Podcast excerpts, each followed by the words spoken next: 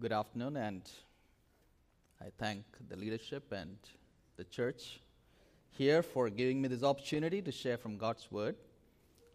And uh, I'm hoping and praying that what I share will be to your benefit as it has been to mine.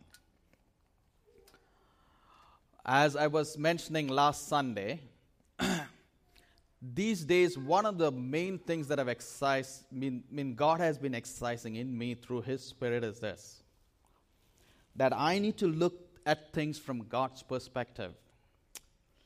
And especially when you're in a bad situation, I'm not in a bad situation, but when you are in a bad situation, the, the enabling of the Spirit to see even that bad situation, which is permitted by God for my good the bad situation is bad. What is evil is evil. But God has permitted it so that it will be for my benefit. So when I look at scriptures, I want to train myself, and I hope that we will be, and through these, you know, opportunities that I get, my aim is that you will be able to see things from the perspective of God, a theology from above rather than from below. In Christendom, the biggest problem that we are facing today is that we look at the things of God from a, from a down to upward uh, glance rather than from God's, God's eyes, rather than the Bible being the measure of all things and taking it for what it is and trying to see how it applies to us rather than trying to define the things we find in the scriptures from our perspective. I, my aim today is not necessarily a class in theology, but it is in part, you know, it's an attempt to understand this concept, this reality called election. Now, I use the word election as opposed to predestination because predestination is a bigger term which encompasses a, a few more things. But I will be restricting my comments this morning to just that term election. I will try and define it for you, I will try and explain it for you, and I want to, God willing and God enabling, to show what the Bible has to say about how God saves people. Election is a part of salvation, though it, it, it's, it's something which is fundamental to understanding Christian idea or Christian salvation as found in the scriptures. Now, you may have a lot of questions. I am not claiming that I'll be able to answer all of those questions, and if the leadership I'm sure they're competent enough to handle those questions at a later date. And if they need my assistance, they can always ask me, and I wouldn't mind helping them out in that endeavor. So, having said those things, let's read. I'll be reading a lot of verses this morning. And if you choose to, what you can do is you can write those verses down for your further you know, study and reference. Okay? I am going to start off by reading from Ephesians chapter 1. and I'll read from verse 1 on. but Paul, an apostle of Christ Jesus by the will of God, to the saints who are in Ephesus and are faithful in Christ Jesus. Grace to you and peace from God our Father and the Lord Jesus Christ. Blessed be the God and Father of our Lord Jesus Christ, who has blessed us in Christ with every spiritual blessing in the heavenly places, even as He chose us in Him before the foundation of the world, that we should be holy and blameless before Him. In love, He predestined us for adoption as sons and daughters through Jesus Christ, according to the purpose of His will to the praise of his glorious grace with which he blessed us in the beloved. In him we have redemption through his blood, the forgiveness of our trespasses, according to the riches of his grace, which he lavished upon us in all wisdom and insight, making known to us the mystery of his will, according to his purpose, which he set forth in Christ, as a plan for the fullness of time to unite all things in him, things in heaven and things on earth. In him we have obtained an inheritance, having been predestined according to the purpose of him who works all things according to the counsel of his will, so that we who were the first to hope in Christ might be to the praise of his glory. In him you also, when you heard the word of truth, the gospel of your salvation, and believed in him, were sealed with the promised Holy Spirit, who is the guarantee of our inheritance until we acquire possession of it to the praise of His glory. Father God, we want to thank you for this time and thank you for your word. Thank you, Lord, for having been so kind to us. Thank you for your grace. Will you, in your grace, continue to speak to us? Speak to me so that I may become your mouth. For your glory and glory alone. In Christ's name we ask. Amen. If you go through this passage, it's very interesting. The number of times we keep hearing this verse that, you know, for His glorious grace, for His glory, for His good pleasure. You know, it's all, everything that you read is ultimately pointing to God for His good pleasure or for His glory. I just want to, you know, just give a brief run on this uh, passage uh, before I go into, into looking at specifically the blessing of election, which we find verses 4 to 6. So basically, it's the overflow of a heart, Paul, that adores God for the blessing of grace. Actually, it's a doxology, it's a eulogy, Paul is blessing God for the blessing us with every conceivable blessing. Blessed with every spiritual blessing. This is in contrast to the blessing that Israelites enjoyed. Deuteronomy 28, verses 2 to 6. Like long life was a blessing for the Jews, good crops, protection from enemies, and all of those things. As opposed to that, Paul is saying we have been blessed with all kind of spiritual blessings that you can imagine or conceive. And this blessings is from the Father. The origin is from the Father. It is in Christ Jesus, a spear, or in whom do we have? The, the, the, spear in which we have these blessings, blessings is in Christ Jesus. And it is applied to us. It is applied to us by the Spirit. So there is a Trinitarian reference here. So we have all these spiritual blessings through the Father, in the Son, applied to our lives and appropriated, we can appropriate it through faith and patience, as we read in Hebrews. All of this is given to us for our benefit to, to, to become more like his son so that he gets all the glory. That's the focus. The Father, Son, and the Holy Spirit. So, starting verse 4, 4 to 6, we see the blessings of election. We will look at that. Before the foundations of the world, He chose us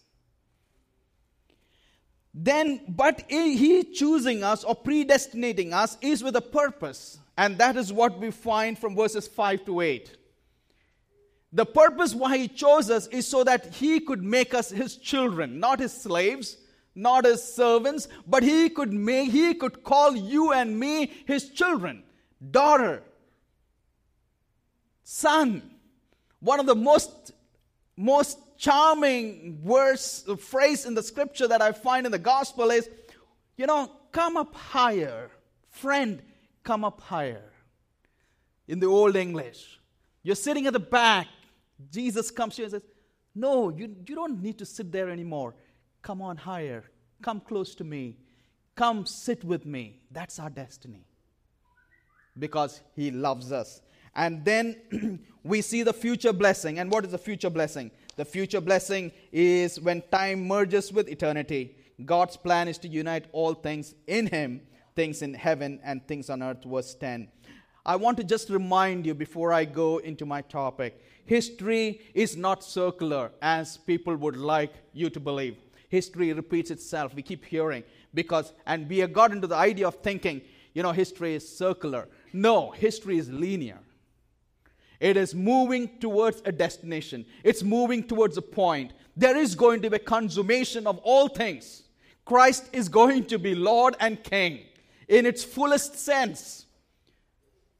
He is declared already at his resurrection to be Lord and Christ. People have a big problem with that. Maybe one of these days we will look at that. But let me go on to those to the verses 4 to 6 and let's look at it briefly the election or unconditional or sovereign election. What does it mean?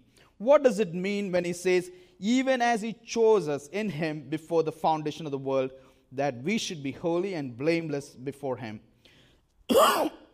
in love, he predestined us for adoptions as sons and daughters. What I'm going to do is, I'm going to read out a few verses. Not a few, quite a few verses. Acts 13 and verse 48 is where we could start. Now, Paul is in Antioch, and this is the second Sabbath that Paul is speaking. And this is what we read Acts 13 and verse 48. And these are not unfamiliar verses, these are very familiar verses. and it may be a reminder to some so that our faith is strengthened, our hearts are humbled, and our knees are bowed in gratitude. So we see Acts 13 and verse 48. and when the Gentiles heard this, they began rejoicing and glorifying the word of the Lord. The gospel, the good news, the person of Jesus Christ. When they heard about Jesus, when they heard about what they had done, the Gentiles started rejoicing. And as many as were appointed to eternal life believed. For all those who were appointed, thanks, believed. Isn't that amazing? The message goes out. There is a great rejoicing, and what we see is as many as were appointed to eternal life believed.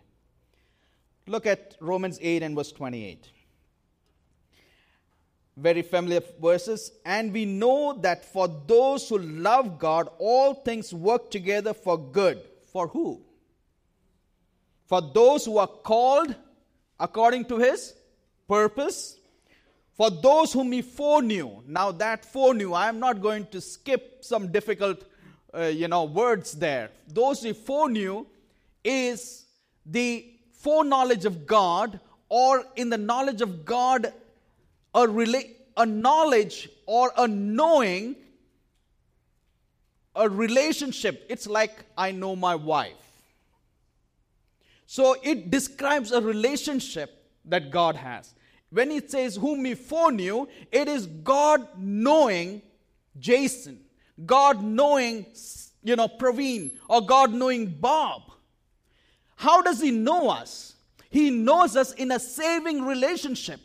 So when you see the Bible, when it is spoken of that God knows us, it is spoken of in salvation, in, in terms of salvation. When we are known by God, what it means is we are we, we belong in a special relationship with God, a relationship where we stand justified and we are being sanctified and we will be glorified one of these days. That's the foreknowledge, what we find in Romans chapter 8 and also 1 Peter chapter 1. It is not the foreknowledge that, oh, Bob is going to put his faith in Jesus Christ, therefore I will elect him. That is not what the Bible is teaching, and I will show it to you. Because there are issues with such an understanding that, oh, God in his foreknowledge knew that Jaison would put his trust in him, and therefore God elected him. Then it is, it begins with me then I add something to the salvation that is solely and wholly offered by God. So, what do we read? Romans 8 and 28. And we know that for those who love God, all things work together for good. For who? For who are called according to his purpose. And we read on. Come to Romans chapter 11 and verse 7 on. He is talking about Israel, Israel as a nation. He is saying, What then? Israel failed to obtain what it was seeking. He is saying that the nation of Israel, they failed to obtain what they were looking for. But what does he say?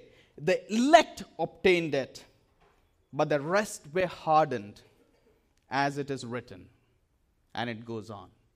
Who obtained the promises of God? Among even the nation of Israel, those who were his elect.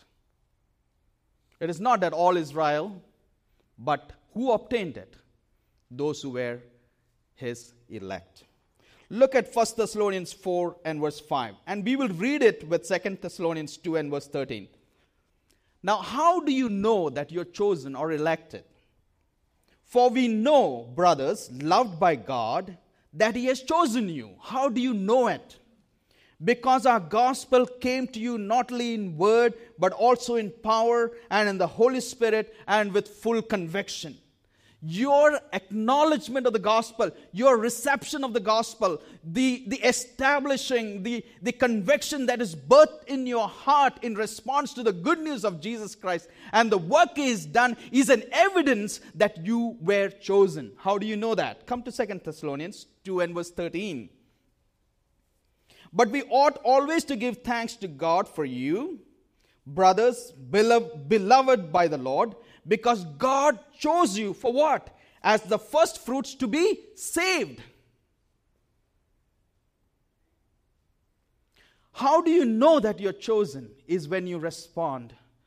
The ability to acknowledge Jesus as Lord is the affirmation that you indeed are chosen by God. It's not just confession, it is but the possession of the faith. I want you to know that. It is not just confession, but it is a possession of the faith. How, when that happens, you know that you were chosen. Because you read in Second Thessalonians that you were as the firstborn. You know, why is it so? Because God chose you as the firstborn to be saved. He chose you unto salvation through sanctification by the Spirit, and it goes on. Look at Second Timothy 1, verse 9. The basis of his election, who saved us and called us to a holy calling, not because of our works, not because you willed it. We will look at that later. You decided you want to be a Christian. Yes, there is. There is that aspect of stretching out in faith. There is that aspect of reaching out to God for His mercy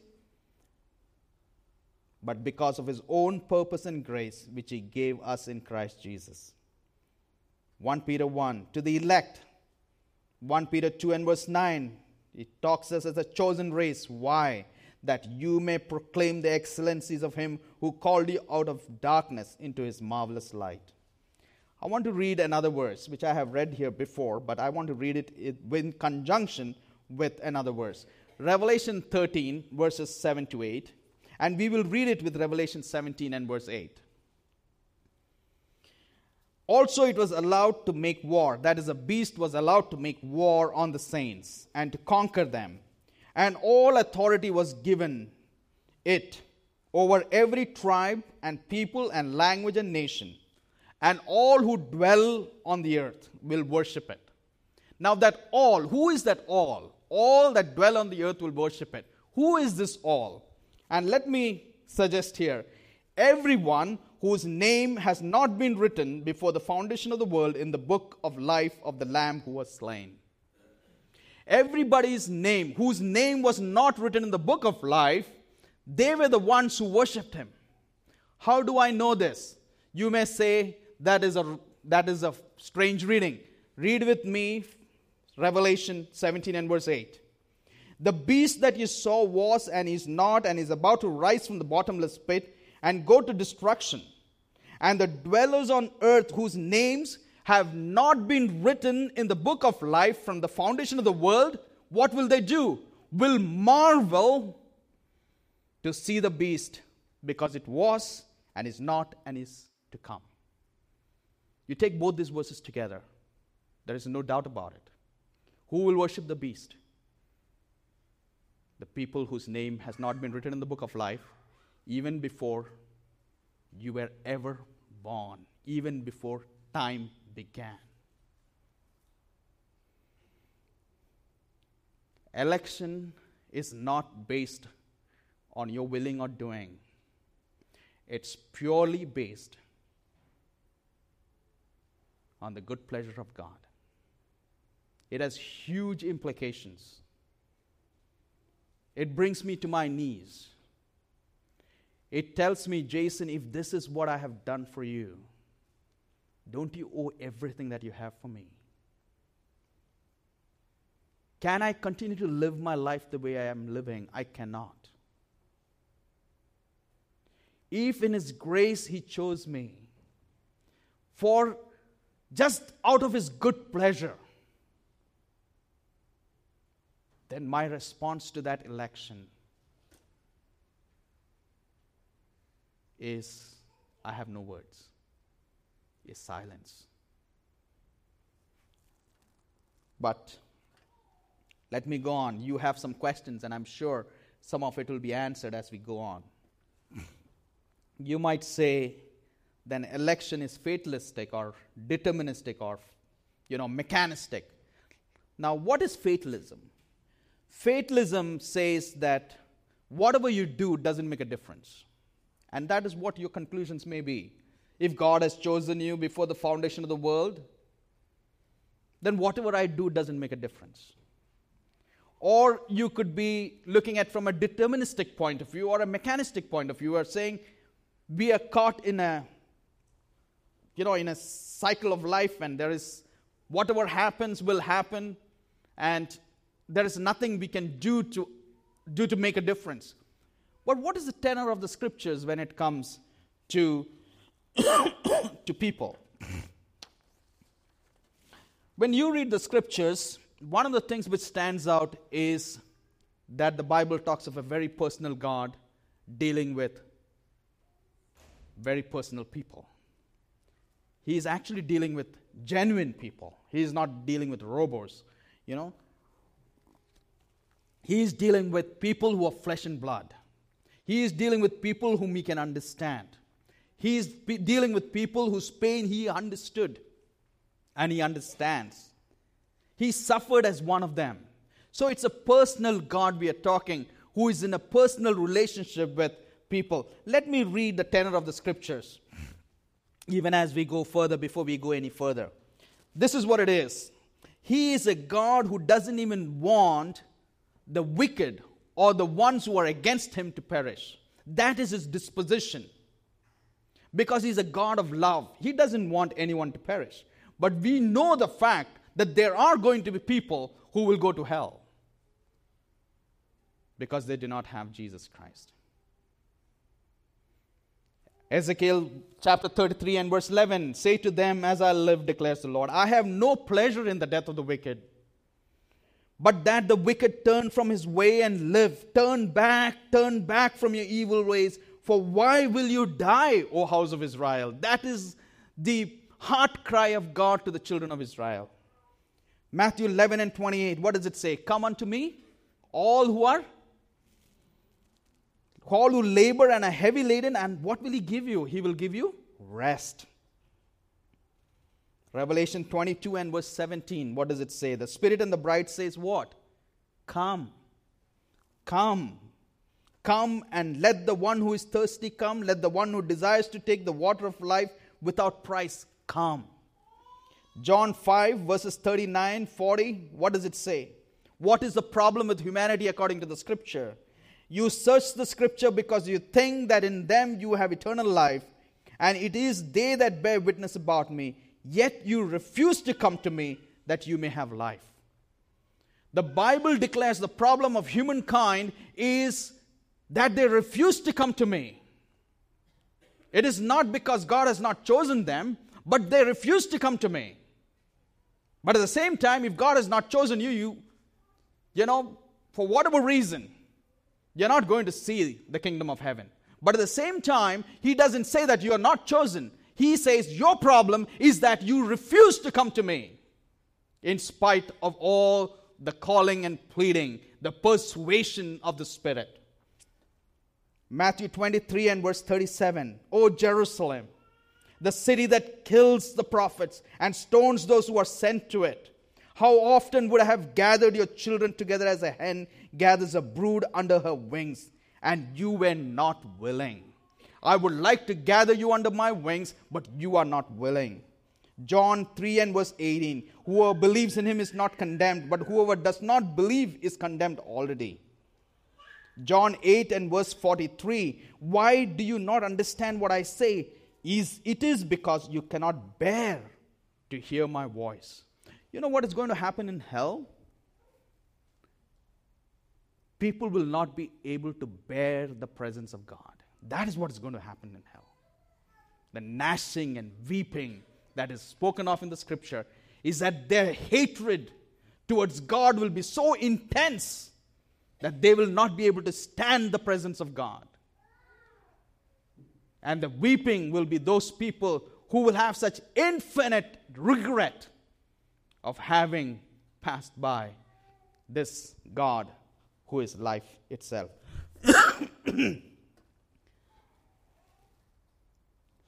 Look at Romans 1, verses 18 on. It's a very familiar passage, but it is good to read. Romans 1 and verse 18 on. This is what it says For the wrath of God is revealed from heaven against all ungodliness and unrighteousness of men, who by their unrighteousness suppress the truth. The problem with humankind is that they know the truth, but they are not willing to acknowledge the truth. They suppress the truth for whatever it is.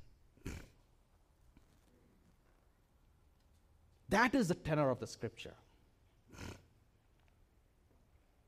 Election is to be understood in the light of this general overtone of the scriptures.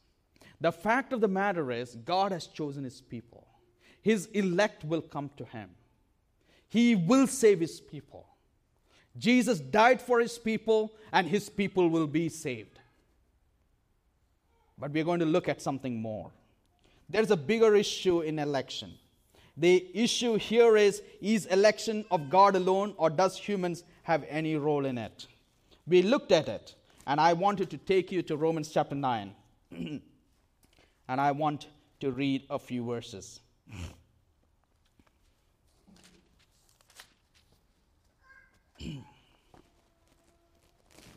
now, let me read from verse 6. But it is not as though the word of God has failed. You know, Paul is saying the word of God has not failed in terms of saving his people. For not all who are descended from Israel belong to Israel. Not all who claim to be Israel are Israel. And not all are children of Abraham because they are his offspring. But to Isaac shall your offspring be named. This means that it is not the children of the flesh who are the children of God, but the children of the promise are counted as offspring. For this is what the promise said About this time next year I will return, and Sarah shall have a son. And now I want to listen to the narration.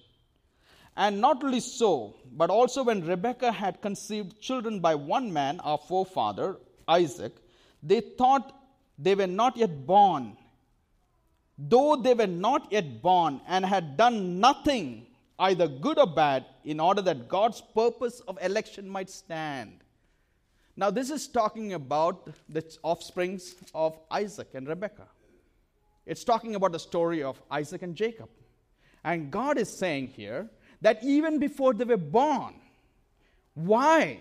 Because his purpose of election might stand, nothing either good or bad, in order that God's purpose of election might continue, not because of works, but, but because of him who calls, she was told. What was she told? The older will serve the younger, as it is written, Jacob I loved, but Esau I hated. What did these two kids do? Even before they could make, even before they could think, even before they could say a word against this almighty, awesome God. It sounds so harsh. It sounds so unfair. We will come to that. I will touch that a little. In passing, I will touch on it.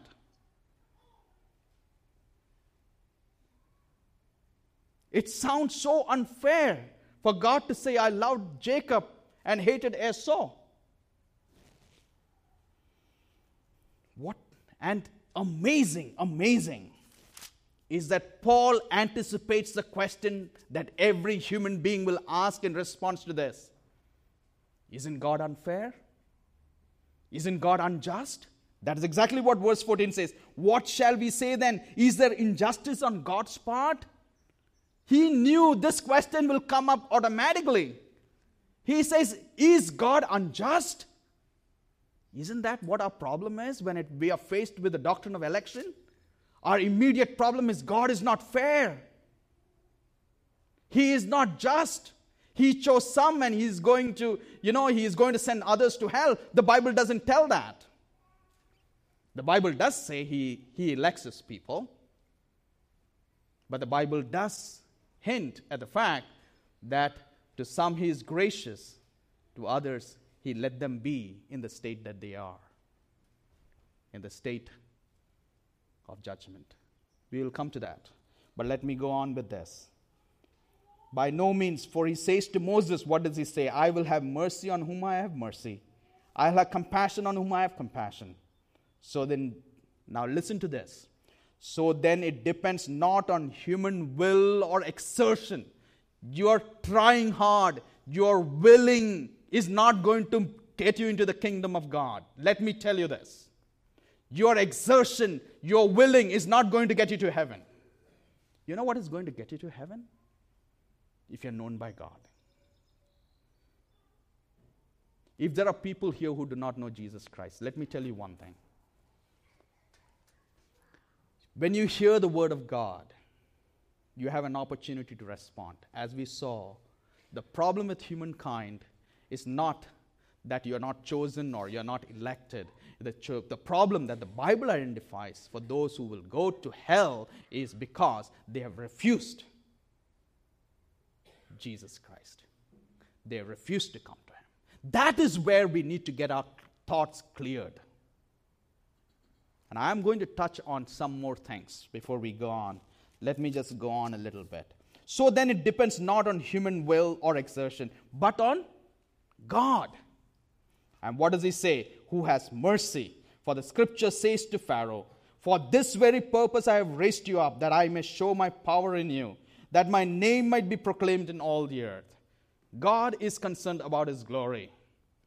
Your salvation and my salvation is only second to His glory. You may not like it, but that is the fact.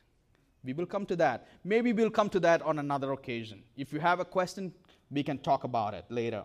So then, you will say to me then, why does he still find fault?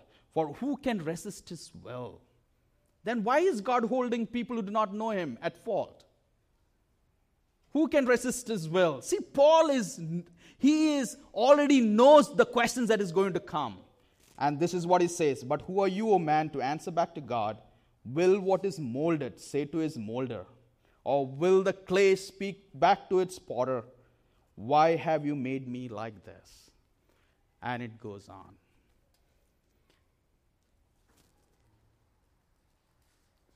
Let me you know, let me just address very briefly the issue of theodicy, as we call it in theology, or the question of is God just in what we just read?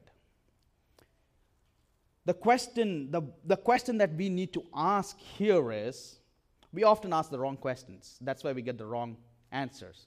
The question we need to ask here is Does anyone deserve? Does anyone get what they don't deserve. Now, listen to this question very carefully. Does anyone get what they don't deserve? What is it that we all deserve? We all deserve eternally to live eternally separated from God because we have rebelled against God. That is what we deserve. But if God chooses to show grace to some is he being unfair? Because nobody in this equation is getting what they don't deserve. But some, because of the mystery that I do not understand, but here shown to be because of his sovereign, to, to meet his sovereign purposes for his own glory, he shows favor to some. So to some, he's, he, he is a God of judgment, but to another, he is a God of grace. It's very hard. And finally, we have to agree with Paul. He says, Will the clay talk back to its potter? The one who is making. The potter has the right to do what the potter wants to do with the clay. See, our sense of justice is not the sense of justice that God has. We need to understand that. Our sense of justice is very limited. But at the same time, let's not forget the Bible is very clear that you will live eternally separated from God if you do not accept Him. Because the problem of humankind is not because the Bible doesn't say you're not chosen, it is because you have refused to acknowledge the truth. You have refused to come to Him. That is what the Bible says. It doesn't say that because you're not chosen, you're going to hell. But those who will go to he- heaven are people who have been chosen. So nobody in this equation gets what they don't deserve. But there are some who get what they don't deserve, and those are the elect of God who see him as the gracious one. Having said that, let me just, you know, salvation is ultimately and fundamentally of the Lord. It is based on the ultimate and sovereign will of the good pleasure of God. What is this? How does this impact evangelism? You know, that is a big question. How does this impact? Why should I preach the gospel? Why should I pray for people? I want to take you to a few verses. And actually, in history, some of the greatest missionaries were people who wholeheartedly believed in the doctrine of election. Let me tell you that. They would die to uphold this doctrine because they believed in the absolute sovereignty of God, the absolute, absolute grace which kept them. They understood one thing that if they were saved, it is because of God and nothing of themselves. And that brought them to their knees. Their will became melded with the will of God, and they went out and served Him so faithfully and so loyally as God enabled them in the salvation of many, many souls. That is what the doctrine of election should do to us. But let me tell you something on its impact on evangelism.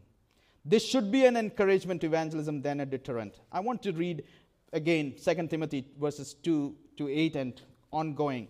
Remember Jesus Christ, risen from the dead, the offspring of David, as preached in my gospel, for which I am suffering, bound with chains as a criminal. This is what he says. But the word of God is not bound. Nobody can bind the word of God. Why? Therefore, therefore, I endure everything. Paul is saying, I've endured incredible suffering for the sake of the gospel. Why? For the sake of the elect. For the sake of the elect, that they also may obtain the salvation that is in Christ Jesus with eternal glory. There are people out there who belong to God. That's why God has placed you and me here in this community. We can be sure that when we go out and preach the word, pray, God will bring in his people.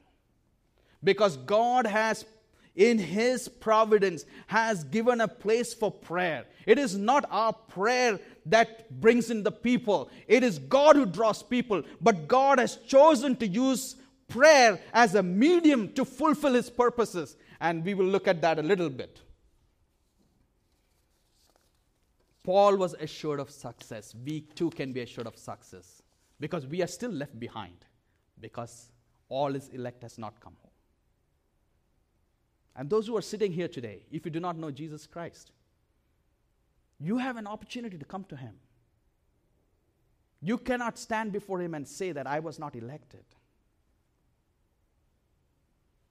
Because you are hearing the word of God.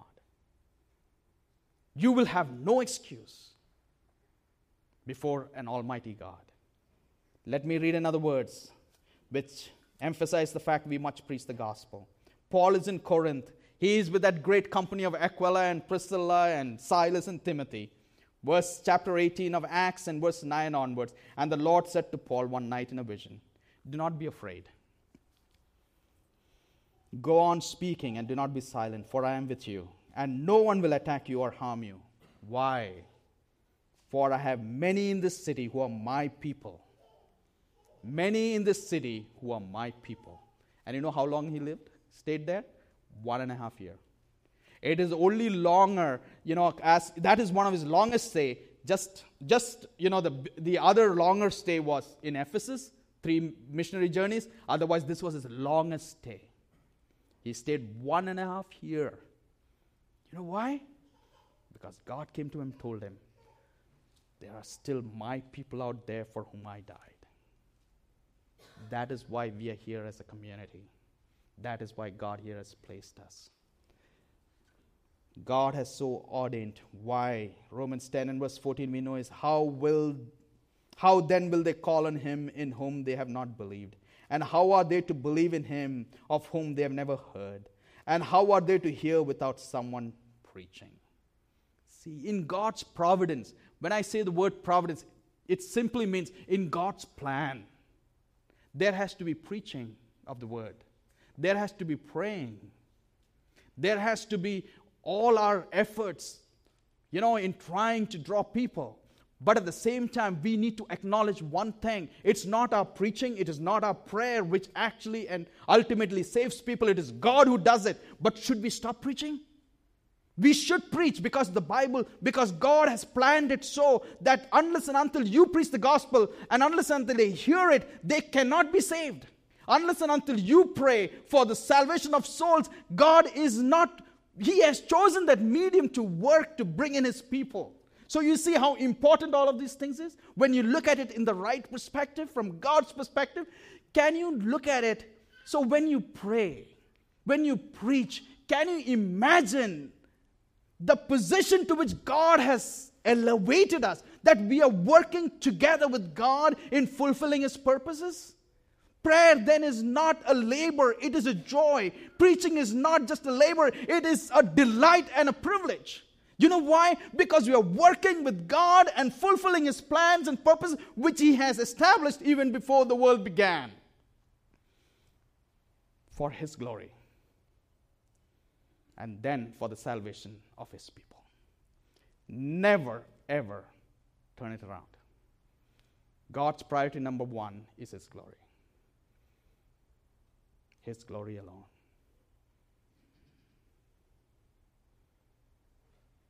And one of the ways he reveals his glory is in saving his people. Paul is not indifferent the elect will be saved. So why pre, you know? Why preach, we may say, but no, for the various reasons. If you have more questions, do come to me. But let me end here. Let me just summarize. One of the things we need to understand is God's people are God's possession. God's people are God's possession. You and I belong to God. That means all that you have, all that you will have, which includes your children, which includes everything, your relationships, everything, belongs to who? Belongs to God. Because God, in His infinite grace and mercy, chose you to be His. For nothing that you have done but everything because of his glory. God's saints, God's heritage, verse 12 in Ephesians chapter 1, God's possession, verse 14. God's people depend on whose will? God's will. We become God's people by whose will? By God's will. Verses 5 and 9, 11 to 12 in Ephesians chapter 1. Not due to any chance, but by God's sovereign will and good pleasure. And therefore, the third point God's people live for God's glory. Verses 5 and 6, Ephesians chapter 1, verses 12 and 14 too. The God, the glory of God, now listen to this carefully. The glory of God is a revelation of God. God showing himself to his people in grace. And the glory of his grace is his self disclosure as a gracious God. And you and I had the privilege of indeed tasting him as a gracious God. He is indeed good. To live, why are we called? Why is it? To live to the praise of the glory of his grace is both to worship him ourselves by our words and deeds as the God he is, and to cause others to see and to praise him too. So, how did we become his people? According to the pleasure of his goodwill. That's how we became his people, according to the pleasure of his goodwill. Why did he make us his people? For the praise of the glory of his grace. Everything we have and are is in Christ because both comes from God and returns to God. Everything we have and are in Christ, whatever we are and have in Christ, both comes from God and returns to God. It begins in His will. It begins in His will and will end in His glory. Our salvation, where did it begin? In His will. He chose us even before the foundation of the world. And where will it end? In His glory. If you read Ephesians, it says, We are trophies of whose grace? God's grace. Which is He is going to put out in display so that the world can see. The principalities can see. And give glory to who? God. So it begins in Him, in His will, in His free will. And it takes everything back to His glory. Everything begins and ends with Him. For this is where everything begins and where everything ends. God alone. God alone. We are just incidental to His plans and purposes. Oh, human, why do you boast of tomorrow? Why do you think so arrogantly about yourself? Why do you look down on the poor and the needy? Why does the rich think that they have made it for tomorrow? You are but just a vapor. You are just like the breath that comes from the nostrils and is gone. You are like the grass of the field which dries up and it's no more, it's thrown into the fire. That is who we are. We are so incidental to the whole plans and purposes of God. But we have such arrogance. We have such arrogance to hold ourselves in such positions that we look down on others. We make judgments about others instead of offering mercy and compassion. When you understand election, you begin to understand a little bit about the parable of the one who has forgiven so much as the one who has forgiven little. Your heart and my heart will melt. Your heart and my heart will go out in gratitude to God and say, God, what is it that I can do to repay this? There's nothing. And so I plead with you make this a day, make this a moment when you will stand where you are and say, God, I want you. I want to be yours. I want to reprioritize my life. If I have not been living for your glory, I want to reprioritize it. Will you enable me to do it? He promises us the strength of the power of the Spirit of God to enable us to do it. I want to challenge you today. If your life is not what it should be, will you stand with me and will you, will you, will you take a moment to say, God, will you forgive me? This is what I am, but still you showed such infinite grace that you should pick me and make me your own. You give me such privileges, like to pray for your people. Such amazing privilege to speak from your word and share your word. What a privilege that is. Will you stand with me? And for those of us who do not know him, my prayer is that you will know him today. My prayer is that you will be one of the elect. and that you will receive him as your Savior and Lord. And I'm sure there will be a lot of questions about this topic, but I pray and hope that, you know, we can have another time where we can talk about these things and ultimately understand how gracious God has been. Even as we stand, can we sing that song? 474, if I'm not mistaken, from the red hymnal. 474 from the red hymnal. It says, It is when this passing world is done, when yon sun, you know, I do not, I'll, I'll give you the verse. 474. When this passing world is done, when has sunk yon glaring sun, when I stand with Christ on high, looking over life's big history, then, Lord, shall I fully know, not till then, how much I owe. Can we sing that? when I stand, sing, world is done. Mm-hmm.